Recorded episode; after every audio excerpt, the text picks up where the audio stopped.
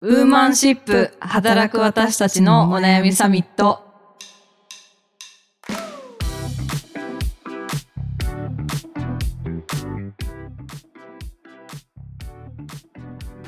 皆さんこんにちはニュースピックス 4E の中道香です同じくニュースピックス 4E の佐藤由美です。はい。この番組はニュースピックス 4E がお届けする次世代を担う女性がリーダーとしての一歩を踏み出せるように女性に関する主要ニュースやリアルなお悩みについて語り合う番組です。よろしくお願いします。今週もよろしくお願いします。連休中な人もいる。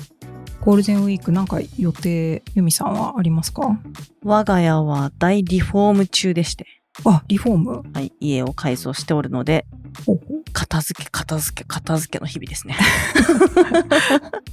えーそんな由美さんと今週もお届けしていきたいと思います。はいえっと、今週はですね、ニュースピックスの、えーオリジナル記事ですね。えーゆるい職場、若手の成長の目をつまない6つのポイントをご紹介します。労働環境が急速に改善しているにもかかわらず、若者の離職率が上がる。近年、企業の人事担当や管理職を悩ませるこの不可解な現象を解き明かし、打開策を提示した一冊が新書ゆるい職場だ。著者のリクルートワークス研究所主任研究員の古谷翔氏を迎え、ゆるい職場の実態を紐解いていくという内容の記事なんですけれども、えっと、6つのポイントってある通り、あの打開策が6つ紹介されてまして、以下6つを読みますね。1つ目、越境により若手の成長を促す。2つ目、上下関係のない環境で自立を育む。3つ目、正解を示さないのが成功の鍵。え4つ目、若手の離職を社会問題として扱う。5つ目、教育現場で体験を提供する。6つ目、若手は先輩や上司を利用しようという内容の記事でございます。はい。はい。皆さんね、もう5月に入ってゴールデンウィーク中なので、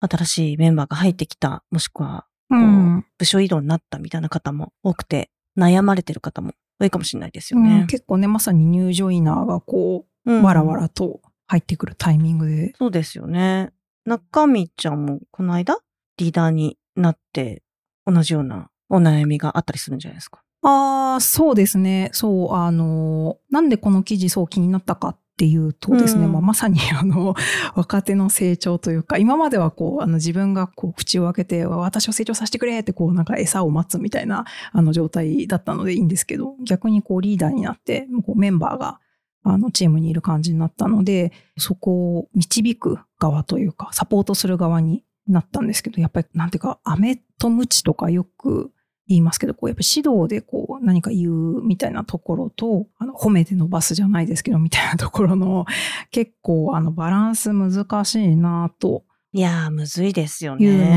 はい、あの思っていて、でもなんか厳しくしてもやっぱりなかなかやる気とかモチベーション上がんないなとは思いつつ、でもなんかこう、このね、まさにタイトルみたいなその緩い職場でも実はなんかこうやめちゃうっていうのが今増えているという、じゃあ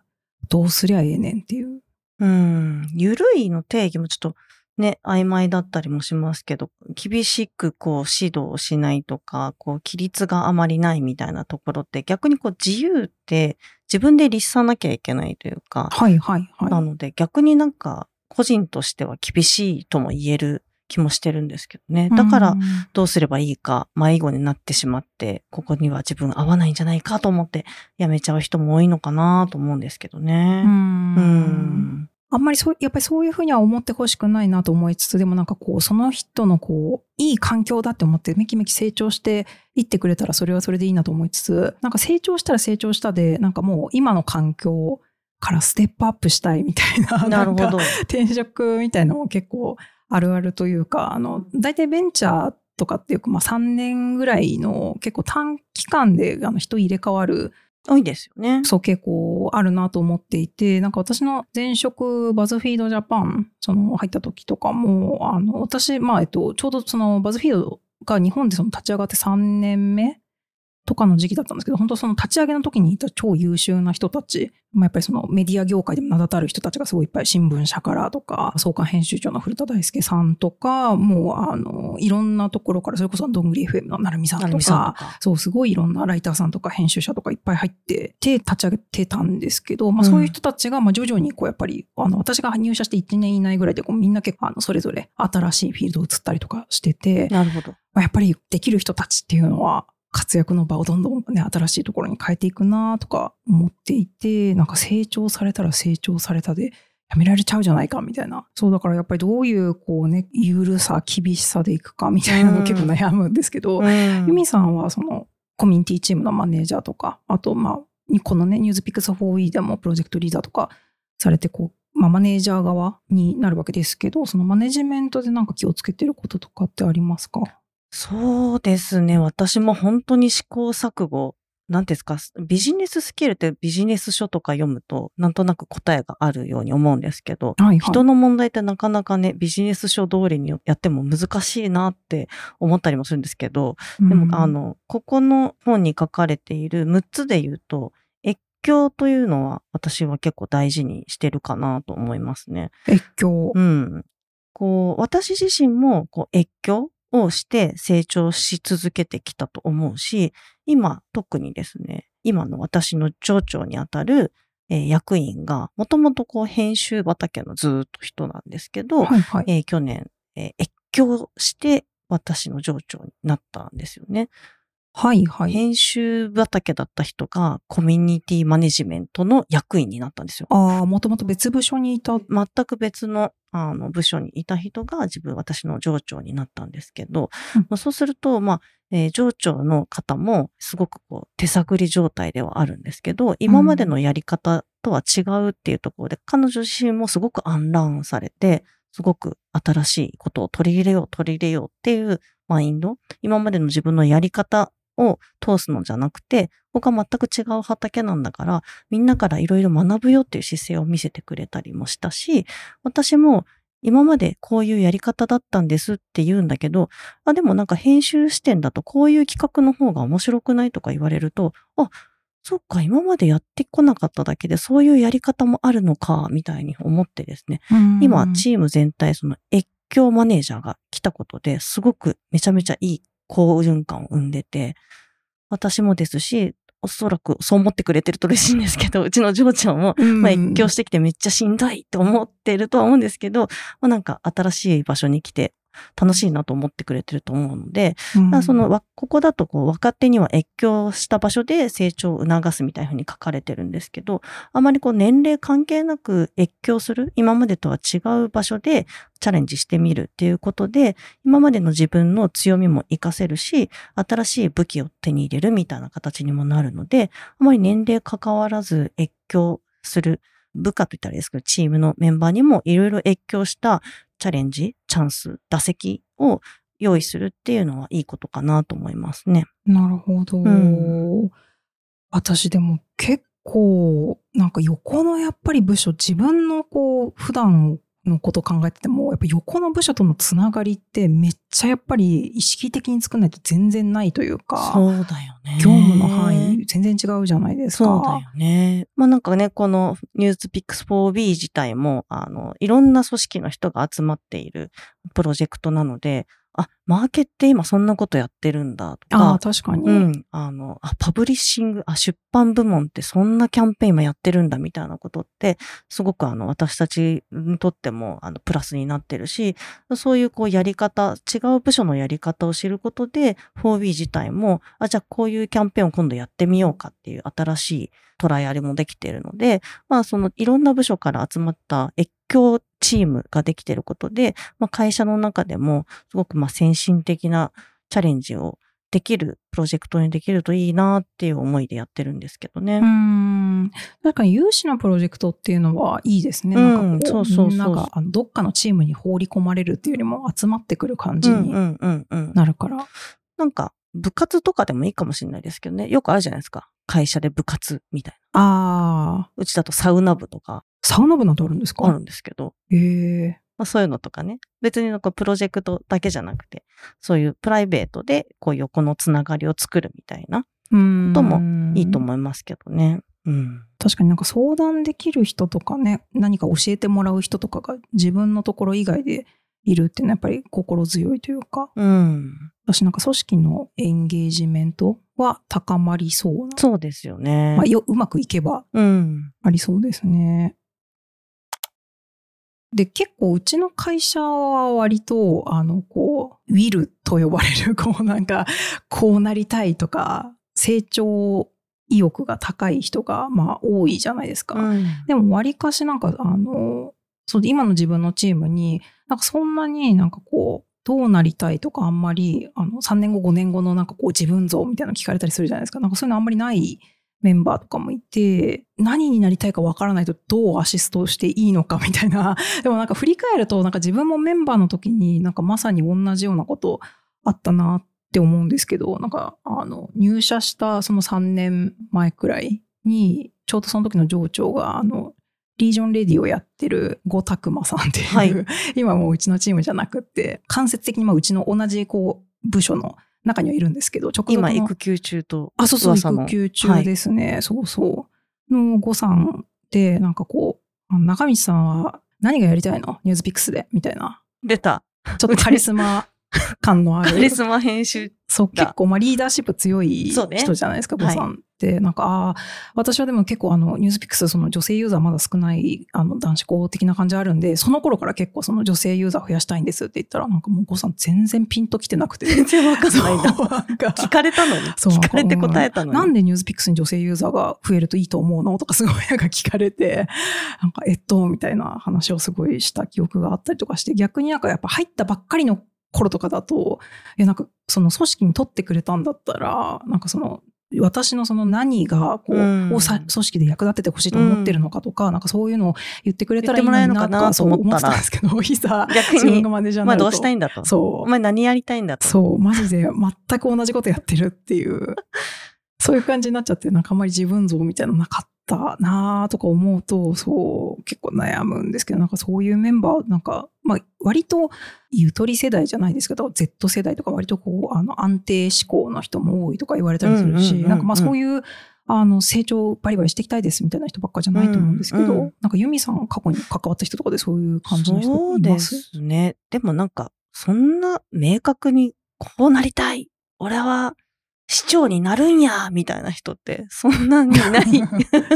そんなにいないと思うんですよね。うんなんか結構子育てに似てるかなと思ってて、はいはい。はい、うち子供3人いるんですけど、3人ともなんかやってて、あ、今ゾーン入ってんなーって思う時って全然違う。3人とも違うんですよ。へえ。一番下は、だいたい多分、あの、お絵描きをしてる時に、今、時を忘れてるなっていう感じを、あんまり飽きないでずっと描いてる。とか、シルバニアファミリーでずっと独り言を言いながら、うん、なんとかなんとかだねとか言いながら、シルバニアファミリーやってる。全然この人飽きないんだなっていう、ずっと集中してなんかストーリーを描いてるっていうのが一番なんか好きそう。うん、でえー真ん中はもうひたすらミシンでなんか作ってたりする。おおものづくり。はい。この布の材質だと、こういう風な、なんか仕上がりになるのでは、みたいに、はってひらめいた感じで、ダダダダダダダって縫ってたりするんですね。へえと。かいうのも、こっちから声かけても、あんまりなんか返事とかもなかったりすうんる。で、息子はちょっとよくわかんないんですけど、ひたすら K-POP 聴きながら踊ってる。みたいな感じでそう、なんかさ、なんかまあ、それぞれによって、そすごくこう集中してたり、あの、なんか乗ってる自分の気持持ちが乗ってるタイミングって全然違うと思うんですけど、なんかおそらくこのメンバー、まあ自分もそうなんだと思うんですけど、あの筆乗ってるタイミングとかって多分あるじゃないですか。ありますね。なんか今日筆乗ってるみたいなタイミングあるじゃないですか。いや、めっちゃわかります。あるある。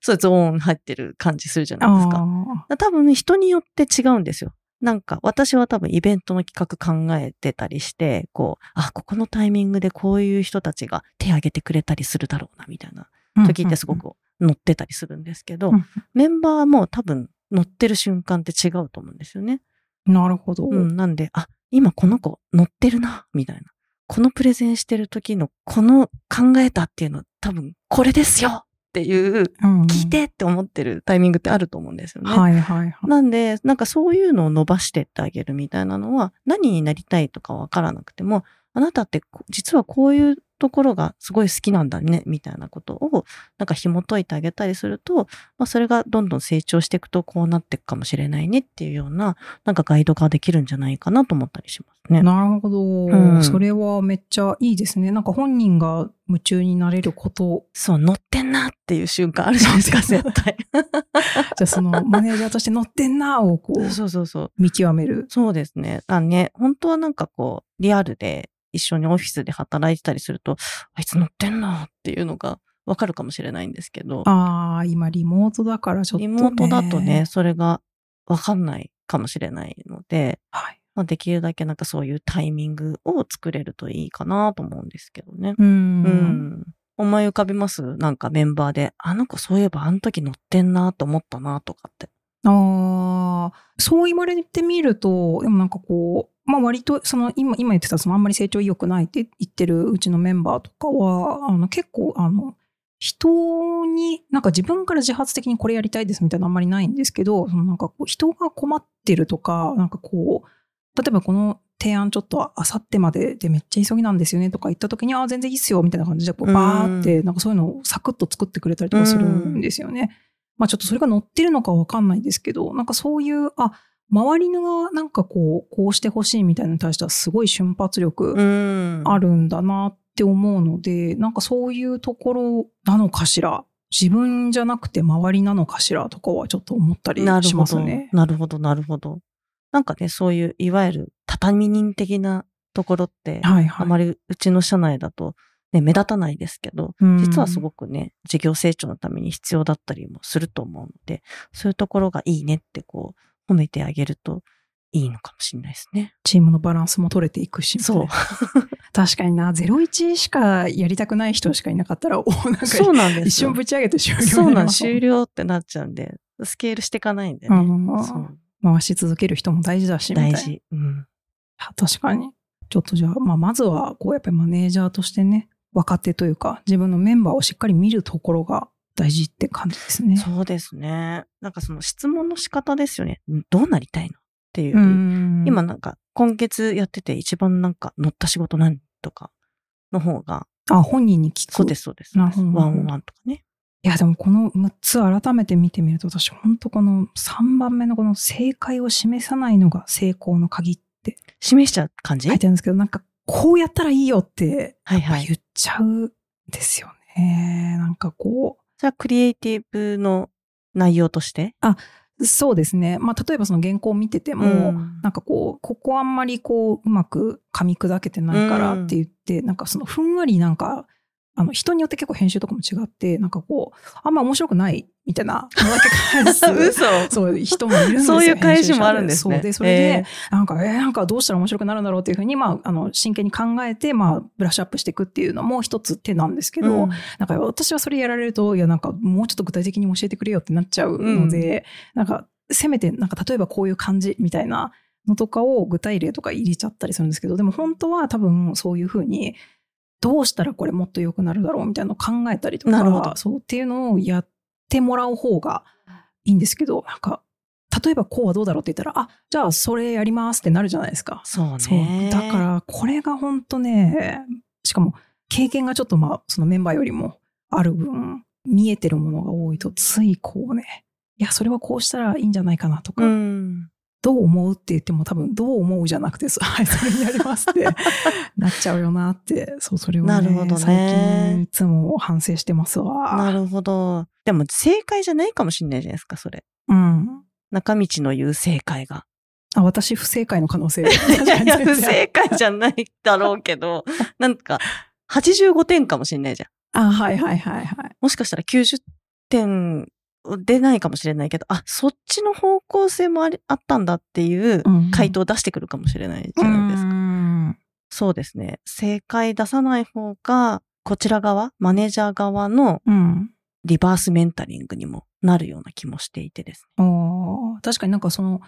予想外のものにね、あの、たどり着いてくれたときに、あ、こういうやり方もあるんだっていう発見は確かにめちゃめちゃありますよね。うんそうでも仕事とか自分自身、マネージャー側とかが、すごい余白、余裕、心と時間の余裕がないと、余裕。